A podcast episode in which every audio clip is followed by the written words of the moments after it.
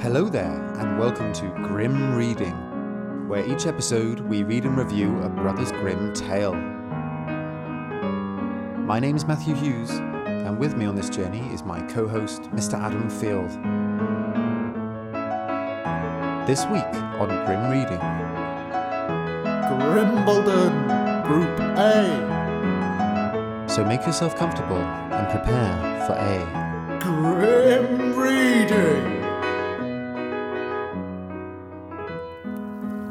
Hello and welcome to Grimbledon, where we're pitting the top scoring Brothers Grimm tales against each other to decide which is their best story. Today, it's the Group A battle off. It is indeed. Who's in Group A, Matt?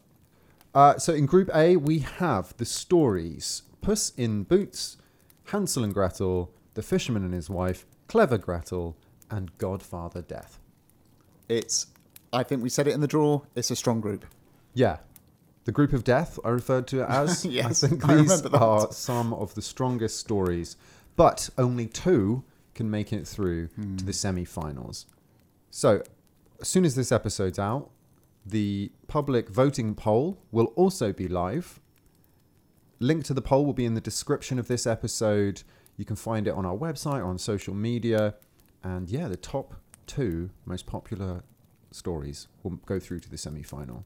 So today I'm going to recap for us those five stories just to refresh our memories. Yeah, So we're going to take a trip down memory lane. I love it down that, that lane. It's a beautiful lane.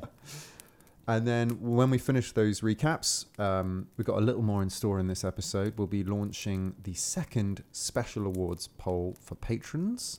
And then we're going to read a Brothers Grimm story you may never have heard about before.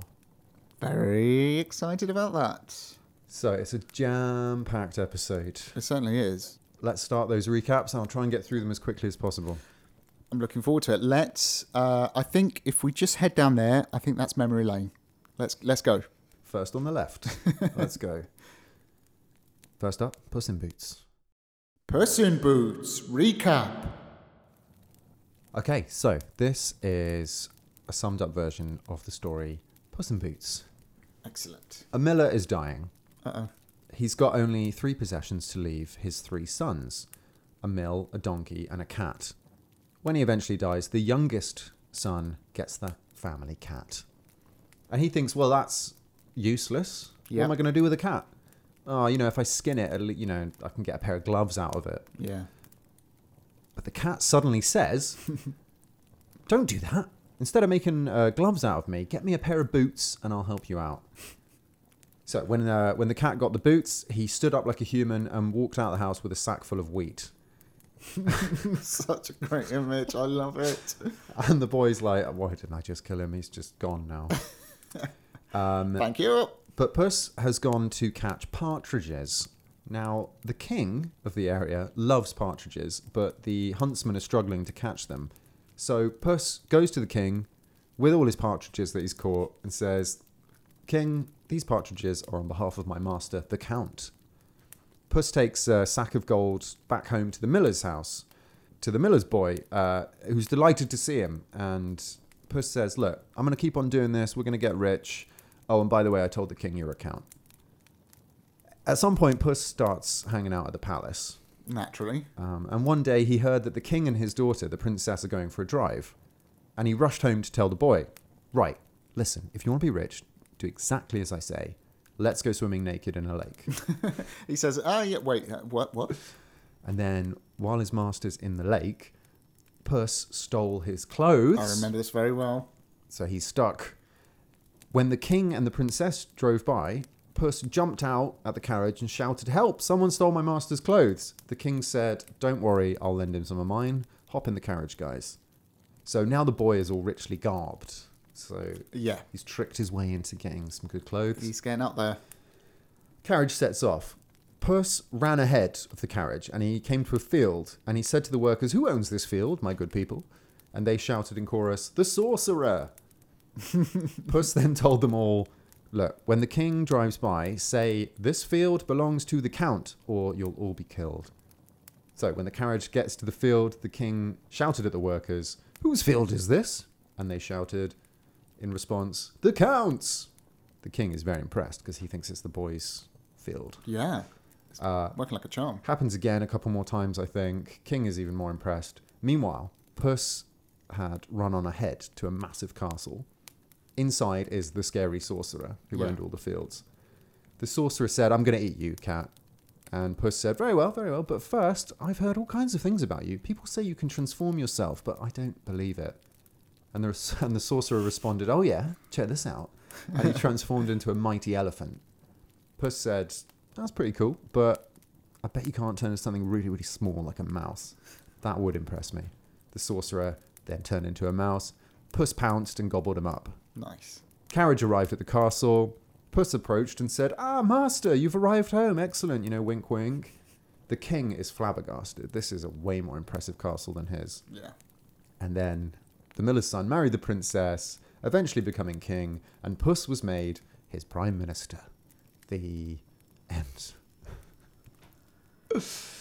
Even in précis form, it delights, does it not? Yeah, It's what a story. it's an amazing story. Yeah. It's uh, an erased story of Mm. the Brothers Grimms, uh, if you remember. Slightly controversial uh, when we covered it. It was. But when it was originally in the collection in the first edition, it was uh, story number 33, but was eventually replaced with The Three Languages, which is a very forgettable one we did a few Yeah. years ago. And yes, it is, of course, the highest scoring story we've ever done. Yes. You gave it a 9. I gave it a 10 for a total score of 19. And it was therefore the winner of Series 3 of Grim Reading. Do you know what? I, I love good old Puss. I love him. Yeah? And hearing you say that I gave him a nine and you gave him a ten, Hmm. it hurt a little bit. Really? It did. If you could go back, would you give him a. I don't know. I mean, we don't necessarily do do overs here, but maybe I would. Maybe I would. Okay. Um, so it holds up then. It stands up. It you really think? does hold up. Um, and just to say, I think just because because of the controversy, I think we did put it to like patrons at the time. Yeah. is can we include this? Does this count as a legitimate story in the canon of Yeah. grim reading? And it was yes, that's fine. It counts. Yeah. Puss in Boots counts. But yeah, it's the only erased one we have in Grimbledon. But it is, I think, a fantastic story. To me, it really does hold up. It really does. Something that hurts though is it was one of the first we did in lockdown, maybe. So I had a really bad microphone at the time. So the recording, so you sound all lovely, but my microphone's really bad. so Oh. if you listen back to the episode, Yeah. that is a bit of a shame. But even with that handicap, Yeah, It it, still was- shines. yeah. So you okay? You don't think we overscored it then? You're no, I happy don't with think that? so. I I enjoyed your your uh, summary of it. I really love how clever and crafty Puss is Mm-hmm. with his various different schemes. Um, I can't remember what we discussed in the episode, but he does remind me of certain characters from things. Very clever scheming characters, you know, getting your way to the top or. Um, or almost like Gromit from Wallace and Gromit, who's just behind the scenes making sure Yeah. Wallace's life doesn't fall apart. Yeah. You know, it's like that kind of character, just Absolutely. Yeah. It's kind of Machiavellian, Uh, but in Yeah, a fun way. but in a, exactly in a fun way. Yeah, and it's kind of like you take that magical helper role that you get in fairy tales. So often the hero will meet a magical helper who he- gives them a you know a wand or whatever, Yeah. a magic sword that allows them to succeed. But Yeah. you put that character front and center. exactly. they are yeah, become almost the main character. yeah. So You're on the ride with them. Which is which is ultimately where you want to be, isn't it? That's where Yeah. the crazy stuff is happening. And it's the fact we love the fact that they are actually clever. Those tricks that he uses. It Yeah. not literally like he just does something magic. Exactly. and um, the miller's boy is transformed into a prince it's through that those clever schemes through the you know like grommet looking after wallace exactly. Yeah. that he does succeed Yeah. Totally. yeah Particular favorite is the uh, convincing him to become a mouse and then eating him. Genius. so good. so good so good okay right well sounds like we both still really like that one I think so. i mean top seed the top seed. So this is the in the book, whole tournament. the bookie's favourite to win, surely. yeah, And we're still very impressed. very much so. So Here's to puss. it's the first race. Raise your mugs of Pretty tea. mugs. but now it's time to move on to Yes. story number two in Group A, which is Hansel and Gretel. Are you ready? I think so. Hansel and Gretel. Recap. In a big old forest, there's a woodcutter and his wife with two kids, Hansel and Gretel. It's a time of hardship, there's no food anywhere, and eventually Mum says, Tomorrow, take the kids into the wood and leave them there. You know, they'll be lost and we'll be rid of them. Dad said, That's an outrageous suggestion, no way. the wife says, Oh, all right, we better start making four coffins then, because we're all dead. And the dad said, Oh, okay then, I'll do it at dawn. oh, I don't want to make four coffins. thing is though hansel and gretel they heard all this from the other room and they were terrified hansel in the night went outside gathered some white pebbles in his pockets and he said don't worry gretel i've got this next morning they marched into the woods parents left them there but hansel had dropped the pebbles in, on the way so at night they followed them home because the moon shone on the white pebbles and led the way back Genius. Mum was furious, Dad was happy. Anyway, they soon ran out of food again, and they had the same conversation. And Dad again relented. He said, I've got to be consistent. Hansel tried to go outside that time to get pebbles again, but the Yep. door was locked, so no can do.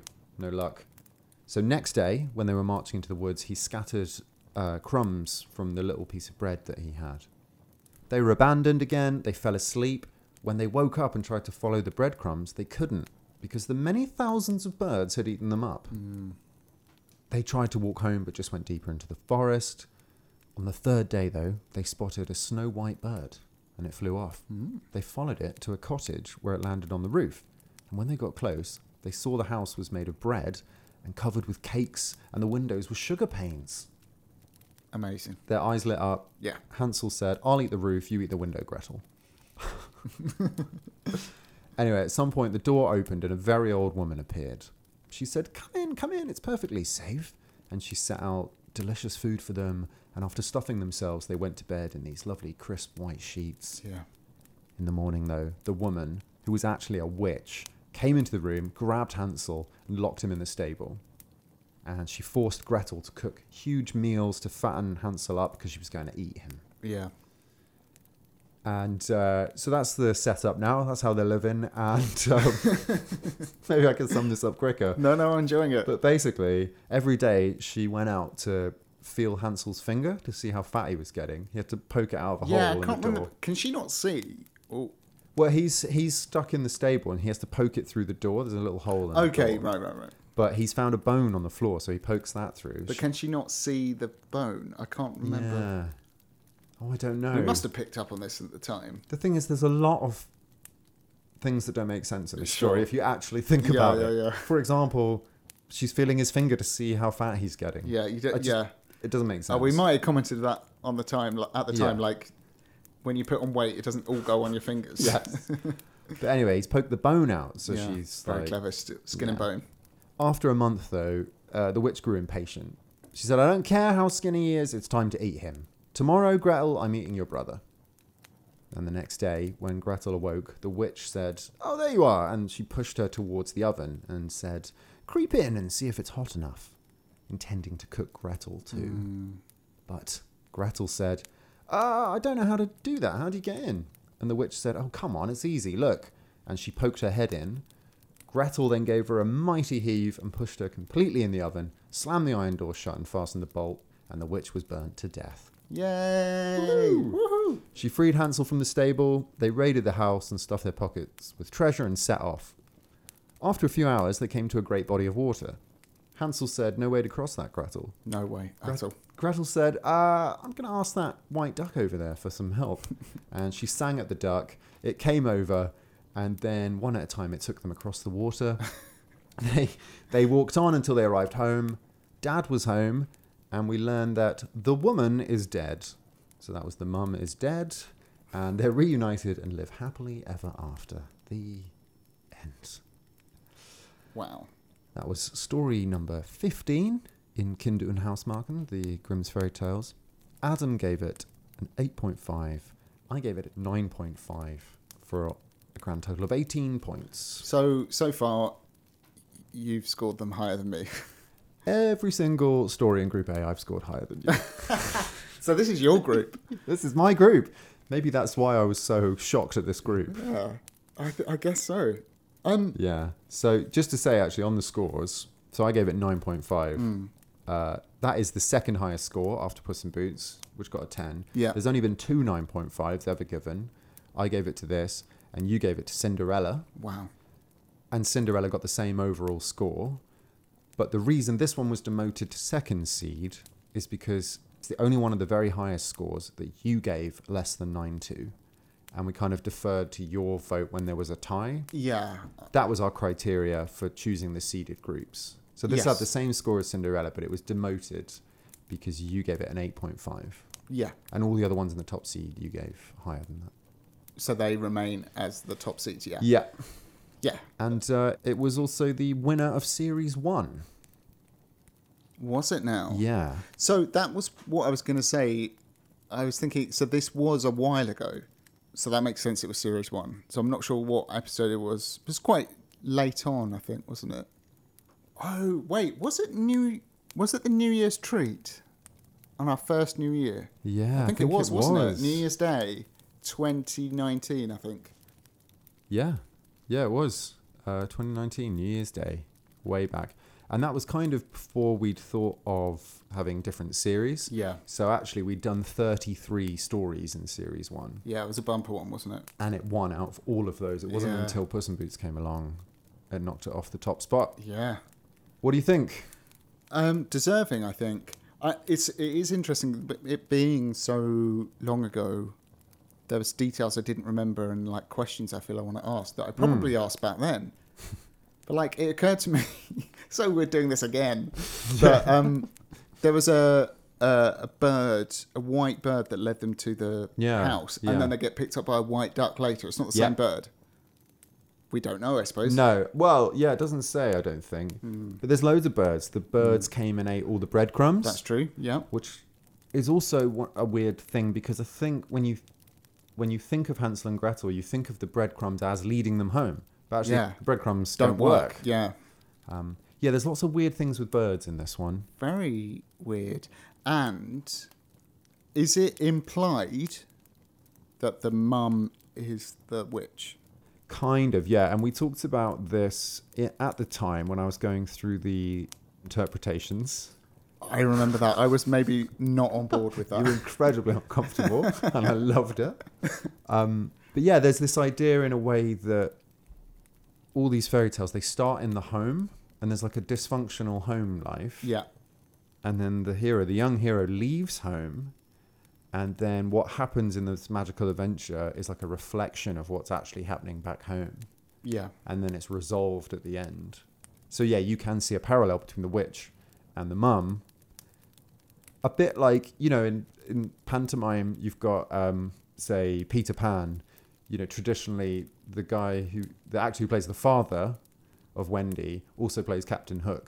Okay. Yeah. You know, yeah. it's like there's a kind of mirror, there's a parallel yes. of what's going on. I'm with you. Yeah. Yeah. but there's loads of weird stuff in this. There's the Isn't there? finger Yeah. thing. That's weird.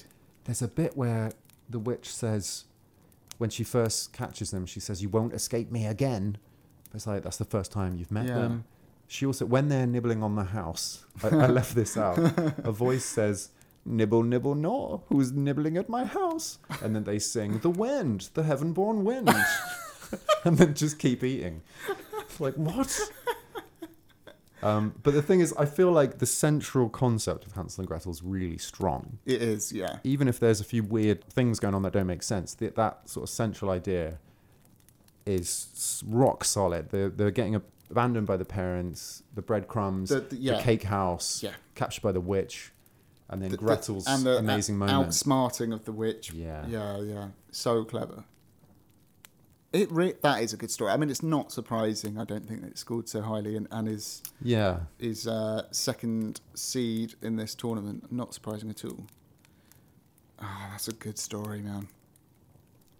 Not setting you on fire as much as Puss in Boots, though, maybe. look, I've got a soft spot for Piss and Boots. That's Don't all I'll we say. all?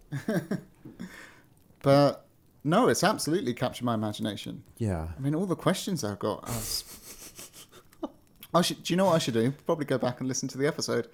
Well, you don't need to because I just summed it up You for really you. there. have. We're having like five episodes in one. the thing I'd say, because I did listen back to the story part of, of that episode, it's very long, the story. I think it could it could have a little edit. We could shorten it. If we Okay. lost the birds, Yeah, yeah. could we lose the riding on the white duck home? Or is that Could do. I feel like that's something we've always enjoyed and remembered, but completely unnecessary. It is unnecessary. Yeah. It doesn't tie in, as far as I can tell, thematically to anything. Just the birds, the endless Just- birds. Yeah, I guess so. Um, What's I mean- the theme of this story? Birds. birds. It's all about birds. what about birds? Ornithologist's dream. In fact, one thing I noticed um, listening back that I didn't notice at the time was uh, in the first half of the story, Hansel's kind of looking after Gretel. Like he sorts out Hmm. the pebbles, he's always reassuring her. And then it totally flips Yeah. after he's been captured, and Gretel's leading the story and Yeah. leading him. That's quite. Yeah, th- that's quite good. Like almost sophisticated, I would say, in the story to have not like someone that's so clearly a hero that they are always taking charge to, to have that Yeah. power share. Like that's that's quite Yeah, clever. And another very very strong entry into Grimbalding. absolutely. Right. Are you ready for the third story, the third seed? I think so. It's the fisherman and his wife. The fisherman and his wife. Recap. A fisherman and his wife lived in a miserable pigsty by the sea. I'd forgotten that. One day, the fisherman caught a flounder. You remember that? I remember. that. I remember the flounder. We'll do this every sentence. I don't remember that. Oh, I do remember that. The flounder said, Listen, fisherman, I'm not really a flounder. I'm an enchanted prince. Please let me go. The fisherman said, Of course I'll let you go. You're a talking fish. He went home and he told his wife what had happened. And she said, Didn't you ask him for anything? Could at least have asked him for a nice cottage. Go, go back and ask him for a cottage. And grumblingly, he went back to the sea, which was now a little bit rougher. And he said, Flounder, flounder, in the sea, come, I pray you, here to me. For my wife, good Isabel, will's not as I'd have her will. and the flounder swam up and said, What does she want then? And he said, Well, I did catch you, and my wife said I ought to have wished for something. S- She wants a cottage. The flounder said, Go, she has it already. And he went home to a beautiful cottage. Hmm. But after a while, his wife said, Husband, this place is a bit too small for us. Yeah. Should have given us a big stone castle. Go back and ask him for that. And uh, same thing again. Yeah. Flounder, flounder in the sea. And it, Flounder sorted it out. He went home to the castle and there were servants and everything. And his wife said, Isn't this amazing? And he said, Yeah, all right, let's be That's content now. just yeah. Call Okay. it quits, please.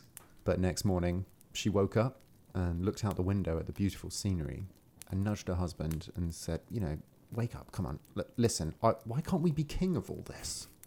It took her less than one day. She said, Go to the flounder, let's be king. And he was like, Oh, God. And he went to the sea, which started to like smell putrid now. Same again. Fish said, Go to her, she's king already.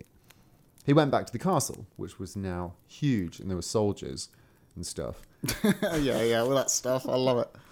I'm really trying to sum it up. There were long passages Oh I do. describing all the like marble and gold and stuff. Yeah. and diamonds and ebony furniture. It's like we get it. It's very opulent. yeah, yeah, yeah.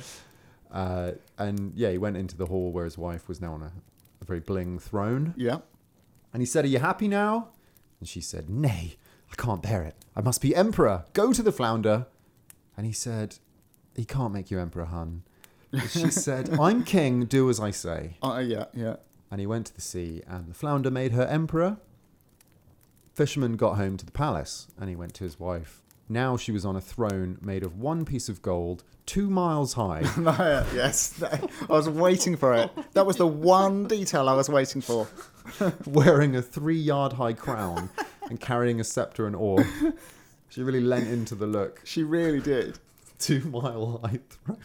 Two, two, and how tall was the crown? Three yards. So a yard is about the same as a meter. And like, bearing in mind, a tall, a tall man like like, like you, you're maybe Okay. n- nearing two meters. Yeah. Yeah, I think so. So it's about three meters. So it's like one and a half mats on your head. What a sentence. I mean, they don't know what, how tall I am. True, But but- guys, just imagine me and a half on a head, One and a half mats on the head.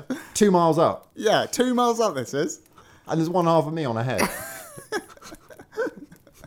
yeah. incredible, Wow. incredible. One of Incredible. the most striking images I think Yeah. in all the stories. I think we got to the point where we were picturing him helicoptering his way up there. Well, I think we decided that's the only way. Surely, yeah, that was the. how else are you going to do a ladder? Well, he, you know, he muscled his way past all the princes and dukes assembled, and he said, "Y- "I can, are you content now, your emperor?" and she said, What? I can't hear you. "What? Get the helicopter." very expensive way to It's communicate with. them. very yeah. She said, "I'm emperor, but I want to be pope now." Okay, and he he shouted, "There's only one pope. You can't be pope." But he went anyway, um, and the fish granted the wish, and all the emperors and kings now bowed before her. They went to bed. Um, he's thinking she must be happy now. There's Yeah. nothing left. This is it. This is the top. But she stayed up all night, and when the sun rose, she leapt up and thought, Why can't I order the sun and moon to rise? Husband, go to the flounder. I wish to be like God. He was flabbergasted. He's like, You can't. Just be Pope. That's good Yeah. enough. but she was raging, and she's like, I can't bear it. I have to be able to make the sun and moon rise. So he put on his trousers and ran to the sea. I'm glad he put his trousers on. That's literally a detail in the story. it's ridiculous. There's a storm blowing and houses are crashing down, the sea swelling huge waves. And he shouted, you know, flounder, flounder in the sea. And the fish said, What does she want then? Alas, she wants to be like God. Go to her, and you will find her back again in the dirty pigsty. And they are still living there now. The end. What a story. It was a great story, and it was story number 19 in Kinder and Hausmarken. Mm-hmm. Adam gave it an 8.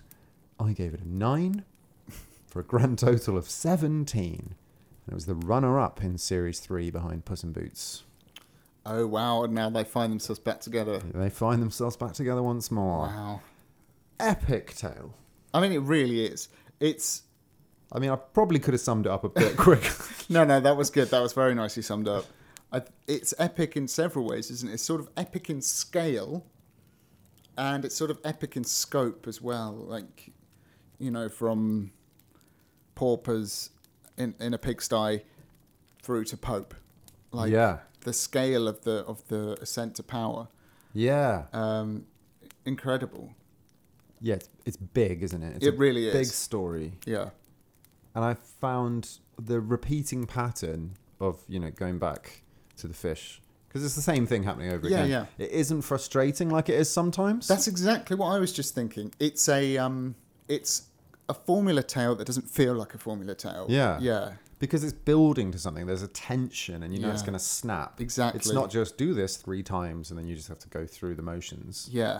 And I think maybe what sells that is the ever-changing qualities of the sea each time he goes back. That sells that Yeah. sort of mounting tension, doesn't it? Yeah, absolutely. Yeah, Plus the tension between them as a couple. Yeah. it's not that they're both greedy.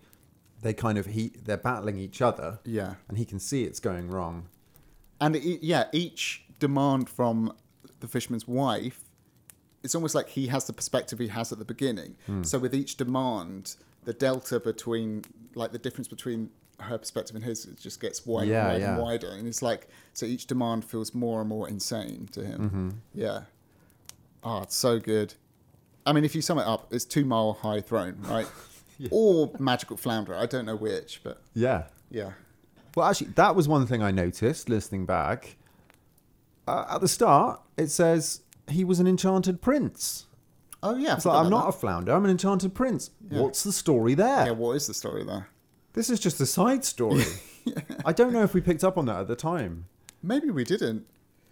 I mean, there's lots of details to get sidetracked with. It's very easy to miss that. I yeah. think. But you're absolutely right. I need that story, Adam. I need that story. How did he end up there? How did he end up that? I, yeah, it's in, I, now I want to know the other s- the story of the Enchanted Prince. It's a bit like um, going back to Hansel and Gretel, like uh, where you said they get to the house and she says, "Oh, not you again," yeah. and it's like they've left the door open to a prequel or something. and this is a similar thing. It's like, oh, what's his story? We love the Brothers Grimm universe, don't we? We really The do. Grimm reading cinematic universe. The the uh, the GRCU, yeah. well, speaking of which, the next story is Clever Gretel. So, uh, Oh. yeah. so uh, all right, let's move on to Clever Gretel. Let's do it. Clever Gretel recap. There was once a girl who wore red shoes and she thought, God, I'm so good looking. And she drank wine. And whenever she cooked anything, she always tried the best stuff because the cook must know what the food is like. Yeah. Now, one day her master said to her, because she's a cook in a household, he said, Gretel, I've got company tonight. Could you prepare me two fowls? So she put them on the spit and roasted them. And when they were nearly ready, the guest still hadn't arrived. So the master said, Look, I'm going to I'm gonna pop out and find him. Now, it'd all been a lot of work, Adam. and she was hot and puffed out. Yeah. So naturally, she went to the cellar and cracked open some wine. Obviously. And she was just swigging it and saying, God bless it to your use, Gretel. Which was a line I loved. Yeah, I love that too. By now, the fowl are perfectly cooked. Oh, yes. Master isn't anywhere in sight. Such a shame to waste these fowl. Oh. Yeah. So she cut a wing off and ate it. And then she thought, well, he's going to notice that. So she cut the other wing off so that she could have it. Yep. And then eventually she just tucked in and ate the entire thing and was necking the wine. And having just a wonderful evening. Absolutely. She's stuffing herself when the master returned and said, Hurry up, Gretel, the guest's arriving in a second, he's just behind me. And she was like, Uh, yes, sir, sure thing, uh, coming up. The master laid the table, then he went to sharpen his knife on the stone steps outside. There was a knock on the door. Gretel ran to answer it, said, Hello, I'm the guest. And she said, What's your name? It's just the guest. I'm the guest. she said, "You know, keep it down. Look, I'm I'm going to do you a solid. My master wants to cut off your ears. Can you hear that? He's sharpening the knife." Yeah. The guest ran away. Yeah. It's like, no, thank you. but Gretel then ran to the master and said, I was just going to serve you dinner, and uh, the guests run off with the two chickens. And the master said, Oh, he could have left me one of them at least, the blackguard. And then he chased after the guest, brandishing the knife, shouting, Just one, just one. he meant that the guest should have left him one chicken, Yeah. but the guest thought he meant one, One ear. ear. Oh. And he ran like a fire was under him. The end. That was story number 77 in Kindred House Markham. Adam gave it an 8, and I gave it 8.5 for a grand total of 16.5. Okay, so close in scoring. This Yeah. this one. Uh, love that story. Yeah? Um, Even hearing it kind of boldly like that. Yeah, I think so. Because the the thing in my memory when I think back on that story that I fixate on is Gretel as a character living her best life, necking that wine, eating those rot- what we assume are rotisserie chickens, but there might be something else, Yeah. and just having a great time. And I- I'd ooh, I'd kind of forgotten in a way that also the clever um, sort of s trick she she plays at the end Hmm. Yeah.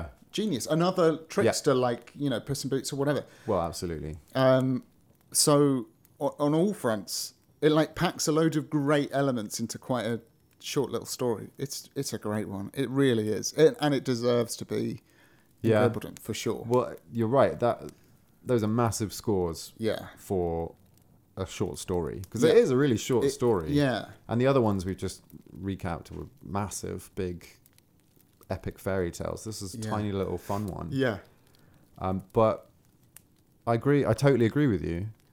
And I think as well, it felt different at the time. It felt fresh. It was unexpected. yeah, It wasn't following any formula that we'd come across before. And as you say, it was actually quite clever. the uh, the trick that she pulls, as well as how amazing she is as a character. And you're right. The t- the two tricksters that have kind of stayed with us Yeah. are in the same group: Puss Yeah. Oh. in Boots and Gretel, and we've got Hansel and Gretel Yeah. also in the group, and this is the uh, the sequel. This is what happened to Gretel after she escaped the witch house. Yeah. The grim reading cinematic universe. Well, Right exactly. there, in action. Incredible. So my que- well, my question to you then, Adam, Okay. is who's the better trickster, Puss or Gretel, and uh, which is her greatest adventure? Was it her escapades with the witch or her escapades with the chicken? So this is what I was going to say. I I'm now imagining Gretel and and Puss Puss in Boots going head to head. I don't know. I really don't know. I think I might have to give the edge to Puss because I think Gretel might be drunk, and ultimately I think she might not care because she's very carefree, and that's I think why we love her here at, at Castle Grim. Whereas Puss in Boots is very dedicated. It's eyes on the prize. Got to enact the next plan in my 10 step plan to domination. As for the adventure, the adventures of, of young Gretel versus older Gretel, Yeah, I think older Gretel, a lot more fun. yeah, a lot But- more fun. her parents aren't trying to abandon her because they're all starving to death. Yeah, so not not gr- Yeah. not much fun there. But this is, you can see why she wants to eat, enjoy the best of everything. Totally. Right? Because she had She's very been little. through it. yeah. Yeah. yeah, she's been through the ringer. She deserves it. Good luck to her. Exactly, exactly Tough right. start in life. On her side. Yeah. so what, you think this one's this is a better adventure than the? So which is the better adventure? I think the better adventure is when she was young. Yeah. I think so. More peril. Exactly. This is more just like fun hijinks. Yeah. I think you've literally said it perfectly, and I totally ag- agree with everything you said. I think I probably give the edge to um, to Puss in Boots and, Okay. and Hansel and Gretel. Uh, and you know what? If people vote for her, I'll also be very very happy Exactly. because it's a Agree with you fantastic there. story. Yeah. Amazing. Right, we got one left, One left. and it is the wild card, Yay. which is Godfather Death. So this was one of your wild cards. Indeed It was. Ah, excited? Excited to Like- see Godfather Death in Oh, Grimbledon? I love it. I'm very happy Death uh, got a place in You're very Grimbledon. I'm very happy Death. um, Glad to hear it. yeah, well, I mean, maybe you'll be happy once you've heard the recap. True. I don't remember this one that much, so I'm Really? excited to hear it again. You're in for a ride, Adam, here. Whew. I can't wait. Godfather Death! Recap. A couple have just had a 13th child, but they've run out of people to ask to be godfather. So the man went out into the street to find one. First person he met was God. God said, I'll take the job. I'll make your son happy on earth. The man said, Who are you, mate? He said, I'm God. Oh, no, no, no, no. You, uh, you give to the rich and you leave the poor hungry. No, thank you. He then met the devil. Devil said, I'll be Godfather. Man said, No chance. You lead men astray. Then he bumped into Death. Who are you? I'm Death. Perfect. Great. You make everyone equal. You'll be Godfather. Death then came to the christening. He met everyone. It went really well. And when the boy grew up, Death took him out for the day.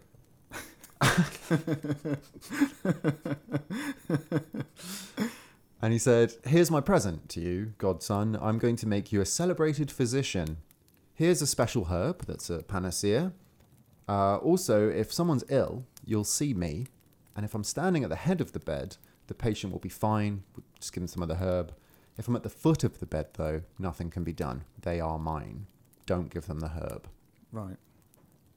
The boy grew up to become a world famous doctor. One day, though, the king was ill, and so the famous doctor was summoned. Yeah. He's the best of the best. Yeah. He arrived and he saw death standing at the king's feet. So, king's a goner. Yeah. Nothing you can do. But he thought, oh, if I can cheat death just this once, so I'll be in favor of the king. It'll annoy him, but yeah, I'm going to do it. He'll forgive his godson. So he picked up the king, flipped him over in the bed so that death was at his head, and he gave him. s- I'd forgotten that detail. I'm literally about to die. Whoa! whoa.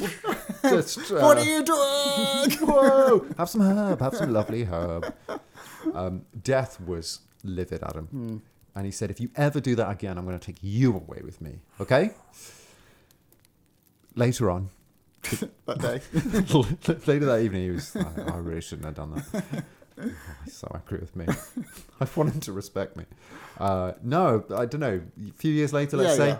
Uh, the king's daughter became ill. Uh oh. And the king proclaimed, Whoever can save her will marry her and inherit the kingdom. The boy went to inspect. He saw death standing at the feet again. But it was too tantalizing a prospect. So again, he flipped her over, gave her the herb, and she, she came back to life. death was, and all the while, death was giving him evils and like shaking his Yeah. little withered fist. Bony at him. fist, yeah. But as soon as the princess came back alive, Death seized the doctor boy and took him to a cave below the earth where thousands and thousands of candles were burning. Some were large, some were small. Death explained that these are the lights of people's lives. And he showed the physician his own life light, and he saw that it was just a little flicker that's about to go out. And he pleaded, Godfather, Godfather, please light me a new candle. And Death said, Not possible, pal. One has to go out before another can be lighted. Which doesn't make any sense. No, I think we probably said that at the time. And he, and he said, well, we, Okay, well, then place my old one on top of a new candle. But Death was really angry. So he took a new candle, made it look like he was going to place the old one on it, but it fell down. He dropped it, and it was extinguished. And then the physician was in the hands of Death. The end. And that was story number 42 in Kindle and House Marken. Adam gave it 5.5, and I gave it 8 for a grand total of 13.5. So, uh, wow. First of all, big difference in points there. Yeah, so you can see why I chose it as a wild card. Yeah, this is a this was always Yeah. a favourite of yours, and maybe didn't make as as good an impression on me at the time. Yeah. Um, and obviously, just to recap, this is a wild card. Matt's picked two, I've picked two, and the purpose of the wild card is picking a story or two stories that didn't necessarily get into Grimbledon on on the score front. They, they didn't score high enough, but we felt maybe was scored too low and des- just deserved to be Deserve their shot. yeah at the, shot of the title exactly.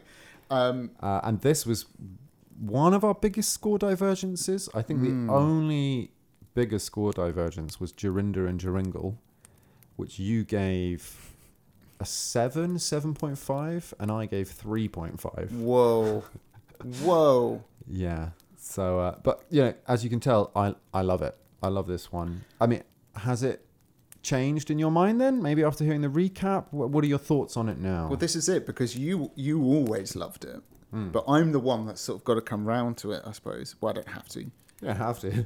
but I sort of have. It's, Really? it's very it is very moving. I know you. I think you pressed that point that particularly that uh, that the cave with the candles. Hmm. It is quite moving, isn't it? Um, it's the it's a, it's this like tragedy of greed, right? It's that feeling like the good stuff is just out of reach. Yeah. like it's so close to being able to marry the princess Yeah. and become the king, but he he can't, and Yeah. he and he dies. Like the hero dies, Uh, or actually, there isn't a hero in this story, well, there's not really, is there? and it's something really powerful about it to me. There is, and the thing is, death, as set out at the beginning of the story, is consistent. There are a set of rules, and the rules are what the rules are. There is a process; it must be followed. Um, so it's not like he's quick to anger, Yeah. hot tempered, changing his mind. You mustn't upset him, otherwise he'll he'll be out for you. No, fair's fair. The rules are the rules. Yeah. I think what would have made it even more tragic if it's like it was for more kind of sentimental reasons, like if Hmm. he found his own mother on the deathbed or something, Oh yeah, and it's like, oh no, but I want to Yeah. save my mum. That would make it like that would r- Yeah. ratchet up the the sadness wouldn't it, because the as you tragedy? say, the rules are the rules with death. Yeah. so you wouldn't have a choice. yeah, Doesn't Yeah. matter if it's your mum. It's yeah, it's true. But I like the fact that Death's kind of emotional as well, and he gets really True. angry at his yeah. godson. Yeah, yeah, He yeah. also wants to be the godfather. yeah. I really like him. as That's the role, isn't character. it? Yeah. It can be quite comedic as well, yeah. as we'll see in Gambling Hansel as well. But there's just something absurd about Death going to a christening.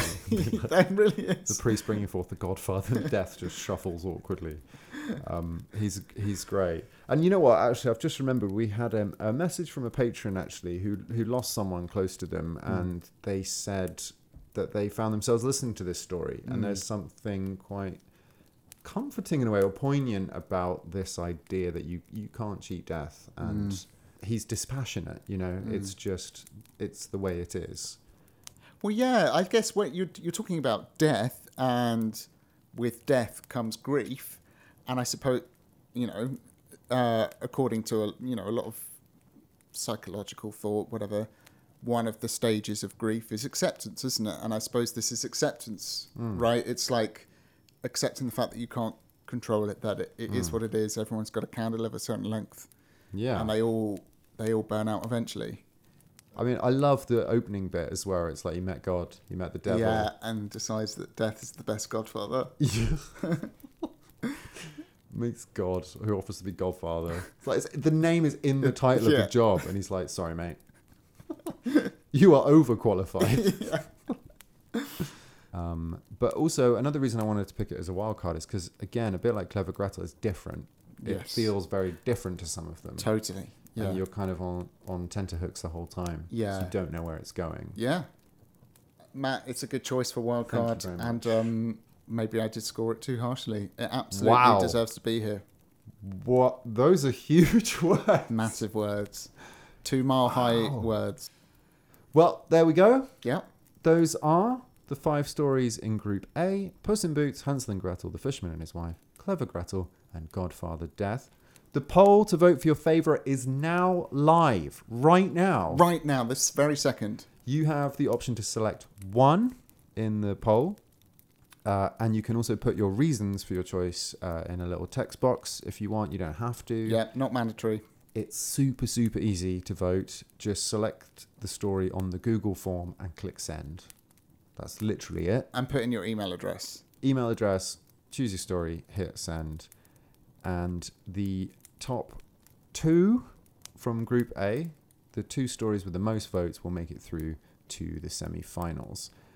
You can find the link to the poll in the episode description here on your podcast app. If you just read the description, you'll find the link. Yeah. We'll put it on social media and on the website as well. We'll put a page Yeah. so it should be relatively easy to find. Yeah. And for patrons, we'll put a link on Patreon for you. Yes.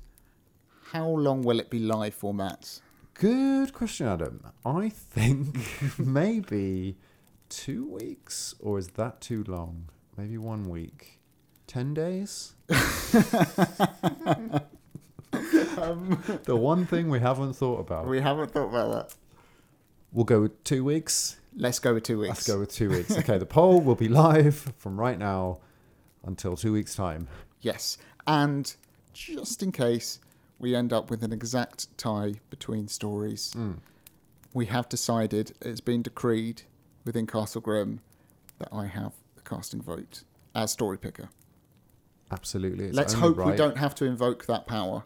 Yeah, exactly. This is an ancient constitutional rule. Yeah. It's unpopular. I know. I know it's unpopular. Who's been saying that? There have been riots on the me. streets Okay, outside your crying castle. for constitutional reform for Wow. Castle Grim. But M- mobs with pitchforks outside your castle gates. but Goodness sorry, me. them's the rules. Well, the way we'll know which ones Adam would choose is because now we, the two of us, are going to write down the two that we would choose to go through. This won't have any bearing on what happens. It's entirely public voting unless there's a tie, as Adam said. yeah.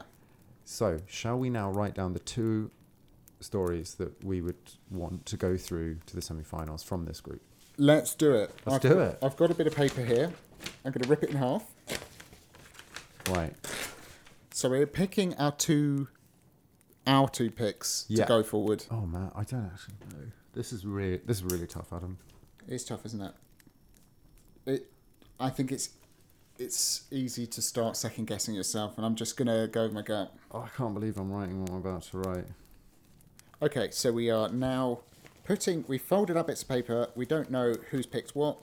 Putting it in an envelope. I'm just gonna write group A on the front of that. I'm gonna seal it up, and that is gonna remain sealed until we uh, when we're gonna open that semi-final, I guess. Well, before the semi final. So when we finish the group episodes, so there'll be four group stage episodes, we'll then do an episode revealing the results Yes. and we'll reveal w- which we would have liked to go through then as well. Yeah. Now it's time to leave memory lane. oh, there, here we go. There's the exit. it's been fun. It's been. I hope you enjoyed Great that fun. recap. I thoroughly enjoyed that. I'll probably try and make the next one shorter. I don't see if I can.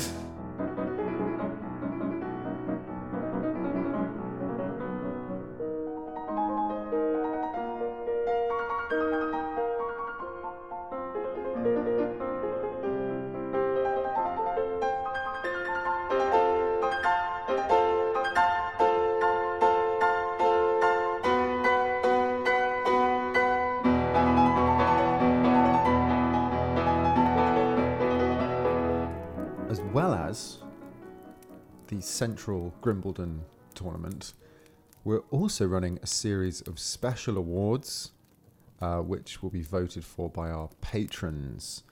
Last time in the draw episode, we had Best Character.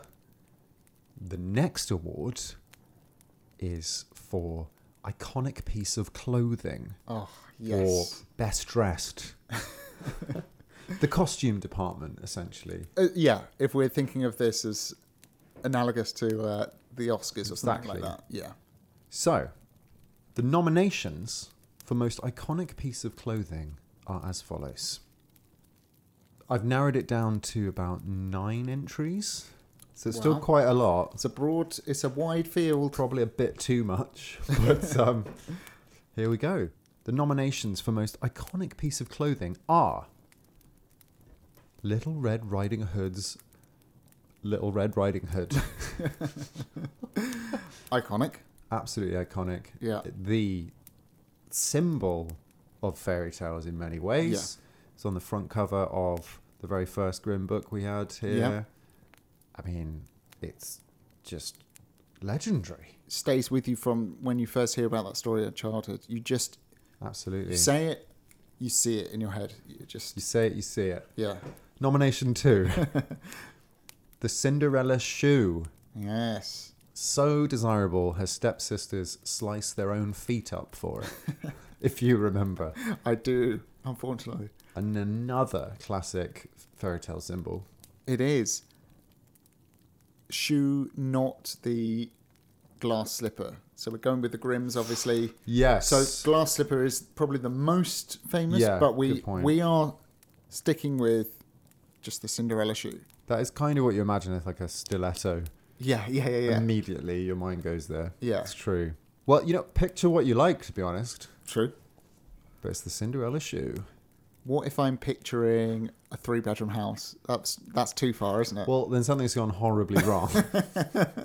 but, you know, by all means, vote away.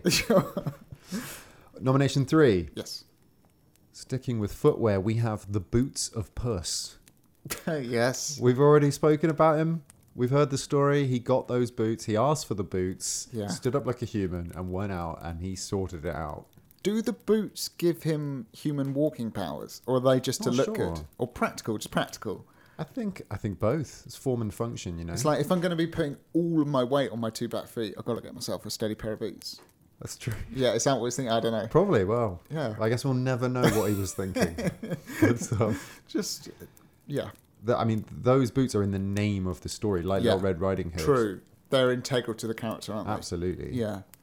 Uh, speaking of which, nomination four is Thousand Furs Cloak, made Hmm. of the skin of every animal in the kingdom. 1,000 furs, again, the name of the story.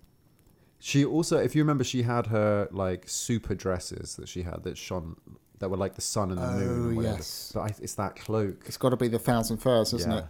That one's a little harder to picture, isn't it? but you just know Yeah. it's it's a striking garment. Yeah, definitely. Yeah.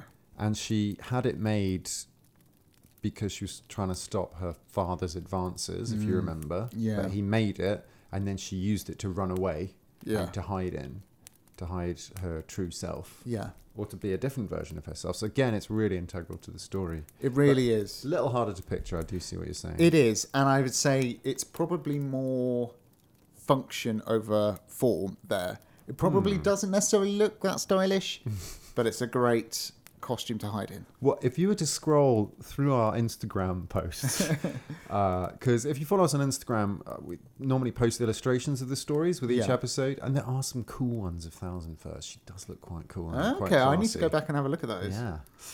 Nomination five is the belt of the valiant little tailor, which has embroidered on it seven at one blow. Seven at one blow. On his girdle, he had it written on his girdle. Are we treating that as a belt Yeah, in the traditional sense? Because I, in my head, a girdle is more to uh, to uh, sort of hoik in the midriff, isn't it? All right, let's call it a girdle then. The Valiant Little Well, Tailor but then girdle. the belt. I don't know. I don't know. He- but round his midriff, he's got his own catchphrase. Yeah, yeah, embroidered onto it. Yeah. I mean, the thing with that is, it's the catchphrase maybe more than the actual piece of I clothing. think you're right. Yeah. But just the fact that he had it, his own catchphrase, inscribed His on own- himself. yeah. Might as well have got a tattoo. Oh, that guy. That guy. Love that guy. Could you could you be friends with him though? Well, well, we'll be we'll be uh, crossing paths with him. I guess. I think he's in Group C, so a couple of Uh, episodes. okay. We'll we'll we'll find We'll get out. reacquainted. Catch up with him. See what he's been doing. Nomination six is King Thrashbeer's Golden Chain. Oh wow! Now this this feels like a deep cut. This uh, the golden chain of, of King I Thrashbeard. loved it. I Yeah. loved it. It just popped up very momentarily. It was Yeah. a passing reference, but he had disguised himself as somebody else, treated the girl horribly, Yeah. and then he bursts into the room, the ball, with his gold chain, saying, I'm King Thrashbeard. Guess who's back? And it was just that detail of the gold chain. Yeah. It was just phenomenal. Okay, the next nomination is this one's out there The Knapsack and the Hat from The Knapsack, the Hat, and the Horn. Horn doesn't count, not a piece of clothing. Mm. True. So if you remember, the knapsack, if you tap it, you get like some soldiers come out of it for you. Yeah. And then the hat, when he turns the hat, the cannons go off. the cannons. and that blew your mind. It really. when you turn the hat, the cannons go off. yeah. Yeah. Um, incredible. Again, it's very much the function of those items, Yeah. less the aesthetics. I don't Yeah. even know what what type of hat it is. In my head, I'm picturing a sort of um, uh, Peter Pan style hat. A hundred percent. I was Really? going to You say would like think of that Robin as well? Hood. Yeah, Yeah. like that's That- exactly. I think what I meant I'm imagining. Robin Hood. Either. yeah, It's that hat. That's so weird. yeah, that's really weird. We're obviously on the same page though. Well, that's just the power of the hat. Yeah, See? it is. And the knapsack are sort of like um, like an old-fashioned kind of rucksack with the thin leather straps, that sort of thing. What? This is mad. Was that what you're thinking as well? That's so weird. We're picturing the exact same thing. Yeah. Wow. The power of grim reading. Whoa. Okay. Well, that might have shot that one up to the top of the list for me, Ooh, maybe. Wow. Wow. Okay. All right. Uh, the second to last nomination is Mm-hmm. for the twelve shirts from the Twelve Brothers. Oh, I love it. I love it. So, Yeah.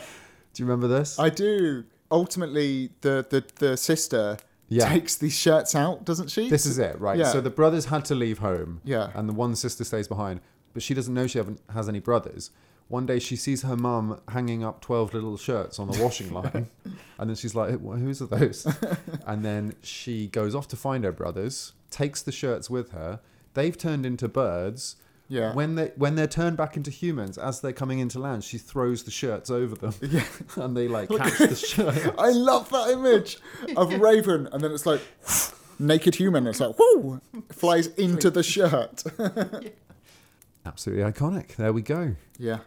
Uh, and the final nomination, really out there, this one, is for The Bear Cloak in the Gold Children. Matt, When I said the gold chain of King Thrashbid was a deep cut, I didn't know. This is so deep, I don't even remember this. What? What? So the gold children. this is. Let's do a recap. Yeah, well, I mean, you might have to. Basically, there's two golden boys, and Yeah, there's two golden boys. Yeah. for some reason they go off into the world. I don't remember why. No, and not um, important. everyone's looking at them because they're like, "Those are two golden men." Yeah. that's weird. Anyway, th- ev- at some point they're on their horse and they've covered themselves in a bear skin to disguise themselves. Oh, right. And they're going through the wood. Oh, that was it. And people thought a bear was riding a horse. Yeah, with a golden face. so they got their gold face, their bear skin, and then they it also says uh, they covered their horses in the bear skin as well. so just picture that. Well, there we have it. Those are your seven. Was it seven? Uh, Those were your nominations Yeah. for most iconic piece of clothing: Little Red Riding Hood's hood, the Cinderella shoe, the boots of Puss, Thousand Furs cloak, the valiant little tailor girdle, King Thrushbeard's gold chain, the knapsack and the hat, the twelve shirts from the Twelve Brothers, and the bear cloak of the Gold Children. wow. Patrons, that poll will be live tomorrow, first thing, and uh, it will be running for a week. Okay. And we are now going to write down our vote for most iconic piece of clothing that we will reveal in the final episode. Yeah, so we've got our envelopes from the drawer. There's Matt's. Here's mine. So we're gonna add our um, favorite, our pick from the second poll onto that list. There we go, we've done it, we voted. Yep.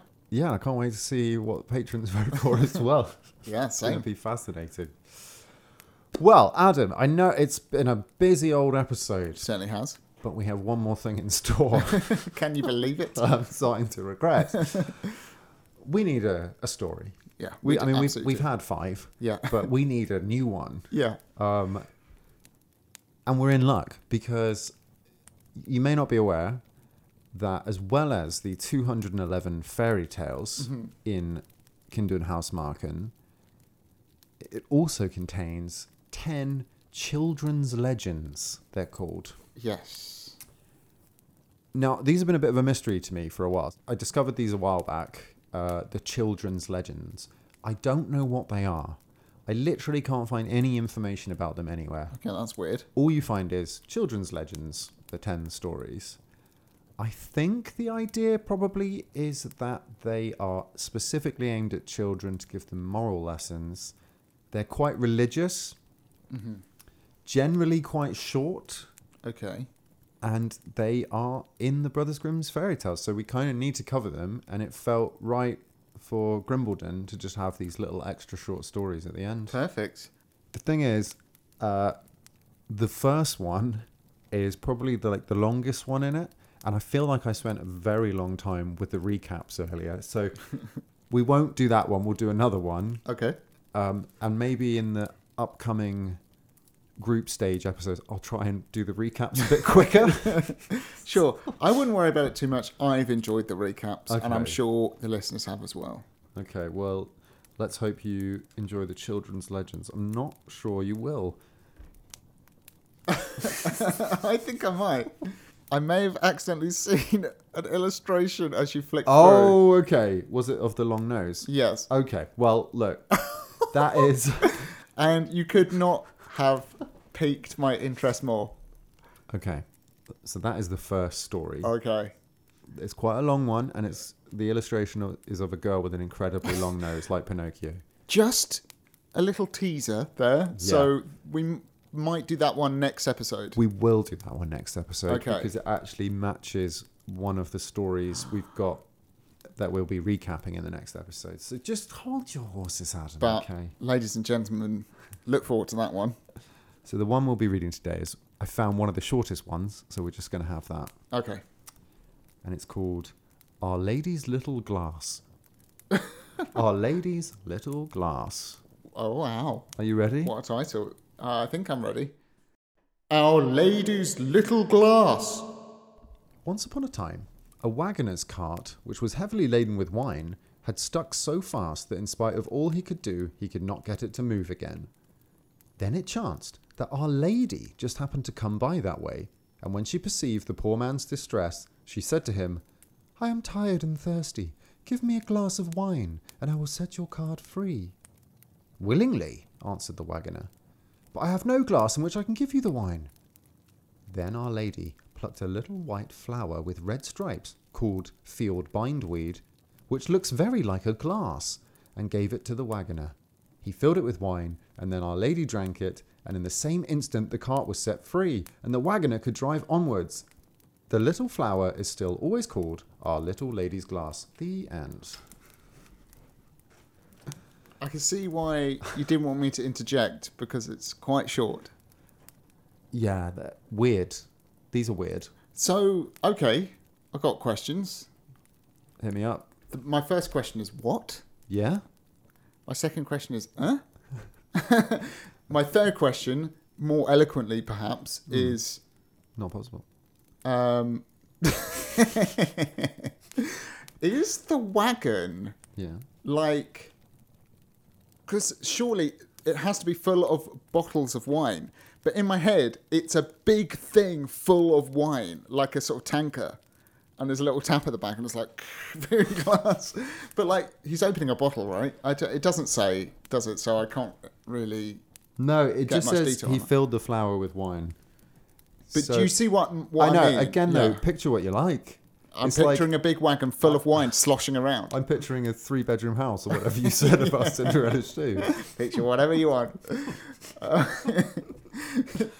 uh, wow okay what, Um, yeah. what was the plant called a bindweed Bindweed, which is a really common plant, It is. and I can tell you this: it doesn't look very like a glass no. at all. In fact, it's really annoying plant because Yeah. you have to constantly remove it because it strangles It's all like the other a, plants. an invasive species. Um, So basically, what's happened is a wagoner's got stuck, and then the Virgin Mary appears. okay, so I was just going to double check because it What- says Our Lady. I assume Yeah. that's it. She says, Give me some wine and I'll move your cart. He gives her some wine, but she wants it in a bit of bindweed. yeah. And then she takes a swig and then the cart's set free. And just so you know, that's why bindweed is always called Our Lady's Little Glass. Is it? no. I did quickly Google and uh, I can't see anyone referring to bindweed as Our Lady's Little Glass, but maybe in German. Maybe in Germany. it is. Maybe. Yeah. So, Brothers Grimm, what are you talking about? Well, to be fair, yeah, it might be. We've had this elsewhere, kind of like origin stories, and that's why this is called that. Sure. And you know, so maybe maybe in Germany or in, in Hesse, in their part of Germany, maybe it is. Hmm. It was referred to as that. as, the, as Our Lady's Little Little, glass. glass. Wow. maybe it, like it, it's a lit- alliterative or something in German. Yeah. But yeah, religious. Sure. I think these children's legends are going to be. Uh, I see that. Very religious. Did you say there was like a lesson to be gleaned from these? Because what is the lesson? then? I don't know on this one. I, I mean, don't know. what is that? But some of the other ones I've read, like The Girl with the Big Long Nose, that's very much kind of pedagogical, like, Sure. and that, you know, and that is why you should be behave this way. What I'm getting from that is alcohol will solve your problems. yes. It's, it seems like what it's trying to tell me. Interesting. That's the main takeaway, I think. yeah. Yeah. Remember, bindweed is called Our Lady's Little Glass, and alcohol will fix your problems for you. yes. I do love the idea of a wagoner, or like a wagon full of wine, Yeah. but bottles of wine all stacked up Oh, like, yeah. precariously. See, I like it. if it's just the wine's just sloshing about loose in the back of the wagon. with a tap on the back. yes. Nice. Well, there we have it. That was the first children's legend. Uh, we're not going to be giving them a mark out of 10 because they're not technically the fairy tales at No. all. These are the children's legends.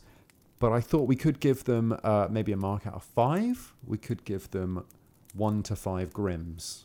Okay, sure. We've done this before with our movie reviews in our um, Patreon podcast, but I thought we could extend them to children's legends. So, Adam, how many Grims from Out one to of five, five would you okay. give Our Lady's Little Glass? This is the first one, Yeah. and my gut says how can you possibly? Um, you can't gauge it, can you? So I'm probably going to give it an even three out of five, Okay. which isn't an even number, but you know what I mean. Okay. In the middle. All right. Could go either way. I feel like it might be on the weaker side, but I just don't know. Yeah. So I'm going to say three out of five. What, what do you reckon? to be honest, I've read a few of them. They're just weird.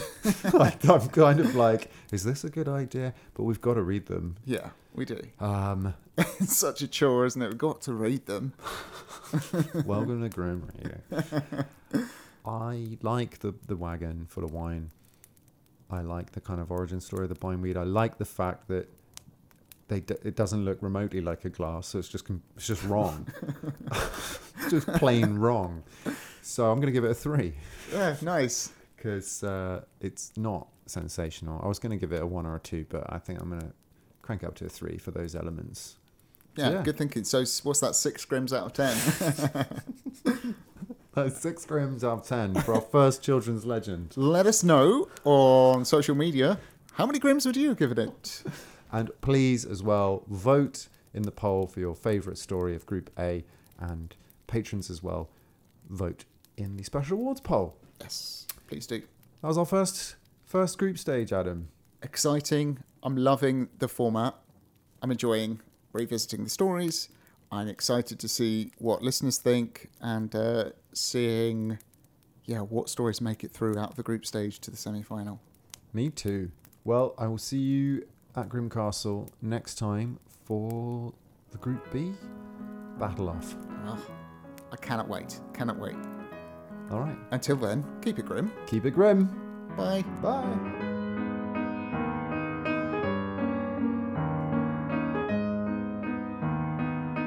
If you'd like to support the podcast, please head over to patreon.com slash grimreading to find out how, and also see the range of benefits available as a thank you from us. You can of course email us at grimreadingpodcast at gmail.com. We're on Twitter at grimreadingpod, and we're also on Instagram and Facebook at grimreading. You can find us on Podbean, podbean.com slash grimreading, and we also have a website, grimreading.wordpress.com. Keep it grim.